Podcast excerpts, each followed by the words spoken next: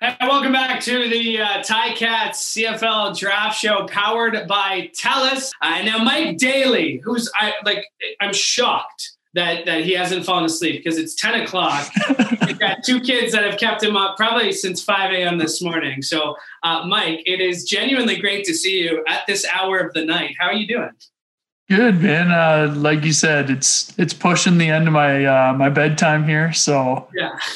No, but it's cool to be here. Cool to see you again, Louis. How's everything going?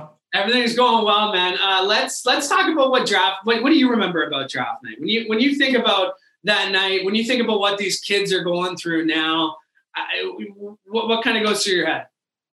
Well, okay, so now I'm dating myself because it wasn't a draft night. It might have been a draft middle of the day on a Wednesday, uh, where I was sitting there um, at work. Actually, I had to work because I was a student at the time, and uh, I had to pay my tuition somehow. But I was sitting there and uh, had my computer up while I was working, so I just had the live draft uh, tracker on.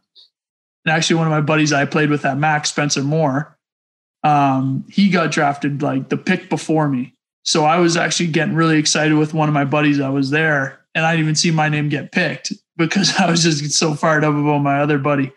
And then uh, sure enough, somebody tells me, but you know, I got to be excited. Um, and then I had to get right back to work because my boss was upset. I was slacking off a little bit. That's the one thing I've kind of noticed about it. Like there, there is there is that moment to celebrate this, but it's also like the work's just beginning, right? Now you're a pro, right? Yeah. You're drafted by a team, you know, co- university, college ball. That's that's that, that's gotten you to this far, but now the work starts. So, what advice do you think? What do you have for the players uh, that were selected tonight? Yeah, that's that's you're exactly right there. It's the work just starts. So, I mean, if you don't have a little bit of butterflies in your stomach saying, "Oh boy, now I got to go to camp and compete with these guys," um, then you know you're not thinking about it the right way. Uh, but that happens every single year, so I don't think it's any different whether it's your first or your seventh, right? Um, I, I just think that you know have fun tonight. It's kind of like anything, like winning a game, right? Enjoy the night tonight, but then tomorrow it's about time to get going again. Uh, you are uh, you are walking twenty seven thousand kilometers. Did, did, I read that right? You're walking, biking. Well, you're doing something great for uh, Tim Hortons Camp Foundation. Uh, you're trying to raise some money to help send some kids uh, to camp. Um, but twenty seven thousand kilometers, the cross Canada trail. What, what are you doing here, Mike? Oh yeah, okay. So I'm gonna try. Twenty-seven thousand kilometers is a lot, but I'm cheating a little bit. I'm using, I'm, I'm biking. I'm using my training runs as it too. Uh, anytime I go for a walk with the kids, I'll just track it. But yeah, it, it's in order to get kids to uh, e camp for Tim Hortons coast to coast. Um, it's something cool. They reached out. They asked if I'd want to be a part of it, and I said, of course. Uh, anything to get you know kids some sort of exposure especially during this time, right? Kids aren't seeing as many people as they normally would. And uh, I think it hits them the hardest. So if we can just get them to have a little bit of fun for eCamp and that, you know, that means I have to walk, bike, run, go.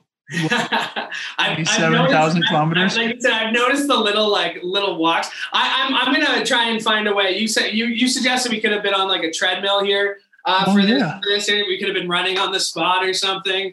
Um, yeah, or at least the you know the step counter where you just. Oh, buddy, I'm, I'm an Apple just, I was about to say like I walk I walk a ton. I'm also and again I got to be careful what I do here.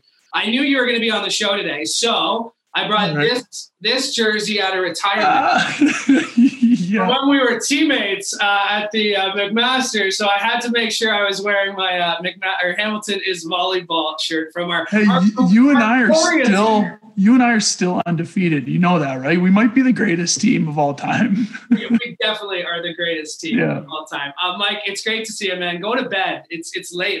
Way past your bedtime. Thanks yeah, I appreciate it.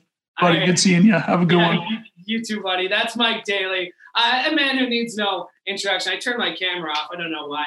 Uh, because uh, we're going to take a very, very, very, very, very short break because we're going to wrap up the show uh, with just uh, a ton of guests, including Drew Allen, Senior Director and co-manager of football operations. He's going to recap the whole draft for us. Uh, but don't go anywhere. Darren Bombing, Winnipeg Blue Bombers reporter, is going to be by. This is the Ticats CFL Draft Show, powered by TELUS. We're back in 30 seconds.